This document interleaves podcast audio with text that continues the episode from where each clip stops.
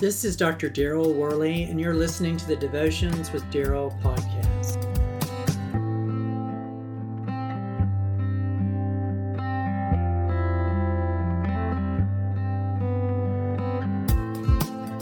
Have you ever gazed at a waterfall or stood at the edge of the Grand Canyon?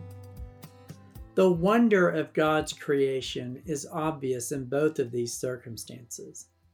But the reality is that you do not have to behold the wonder of rushing water or the vast expanse of a canyon to feel very small amongst the grandeur of God's creation. Even in the ordinary scope of everyday life, the magnitude of God's creation undeniably testifies to the handiwork of its creator. We should not only view God as the creator, but also the Lord over all of his creation. He is the master artist of his divine portrait. He's in control of every element.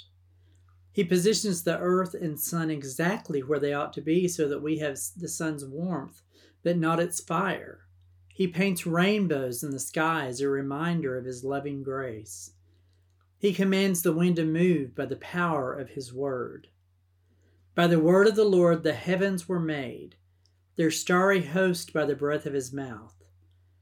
He gathers the waters of the sea into jars. He puts the deep into storehouses. Let all of the earth fear the Lord. Let all the people of the world revere him. For he spoke, and it came to be. He commanded, and it stood firm. That's Psalms chapter 33, verses 6 through 9. Just as God reminded the Israelites through their leader Joshua we should also remember that God is the Lord over all of the earth. This reality shouldn't be taken lightly. According to the psalmist, it should invoke in us a reverential fear and an awe for the Lord God. How amazing is it that this God, who created both the visible and the invisible, the Lord over the whole earth, was pleased to be with his people as they prepared to cross the Jordan River.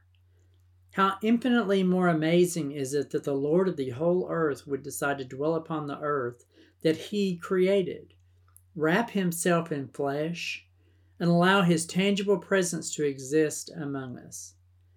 Jesus is the star of the redemption story and is also the Lord of the whole earth. This really is a sobering thought. Jesus supersedes the majesty of any natural element that could amaze intimidate, or even to threaten us. He is the Lord, the Lord of all the earth, who has demonstrated divine allegiance to his people, even in the face of tumultuous adversity.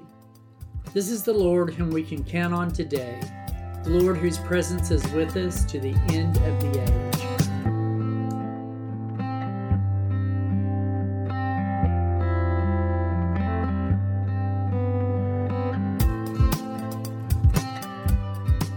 God be with you till we meet again. Until next time, this is Dr. Daryl Worley, praying that you have a blessed day filled with the richest blessings from God.